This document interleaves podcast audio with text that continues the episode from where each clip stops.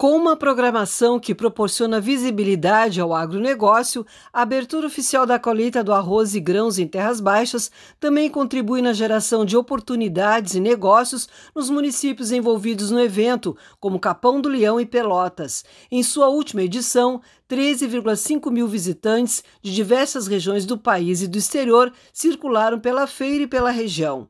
Este é o sexto ano seguido que a abertura da colheita, que chega à sua trigésima quarta edição, vai ocorrer na Estação Experimental Terras Baixas da Embrapa Clima Temperado em Capão do Leão e será entre vinte e um e vinte e três de fevereiro com o tema Gestão Potencializando Safras.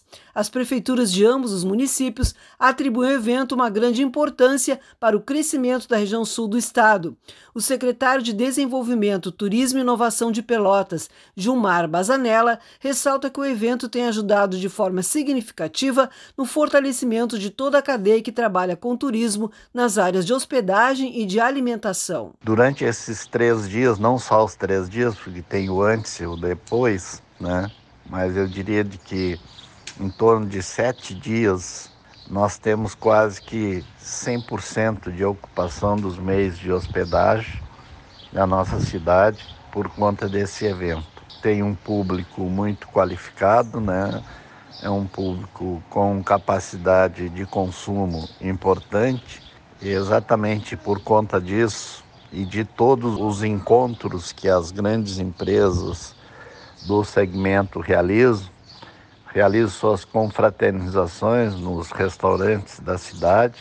Então, o setor de restaurantes também tem se aproveitado muito durante esse período, né, com lotação quase que cem por cento dos seus estabelecimentos. O prefeito de Capão do Leão, Vilmar Schmidt, afirma que o apoio e a participação do poder público são fundamentais para o sucesso de iniciativas que promovem o desenvolvimento econômico e social de uma região.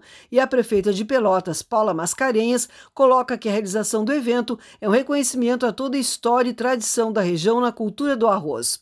Palestras, Arena Digital, Feira, Salão da Indústria quatro ponto zero, vitrines tecnológicas, homenagens e o ato da abertura oficial da colheita do arroz fazem parte da programação do evento, que pode ser conferida no site colheita do arroz ponto com ponto br, assim como as inscrições, que já estão abertas e são gratuitas.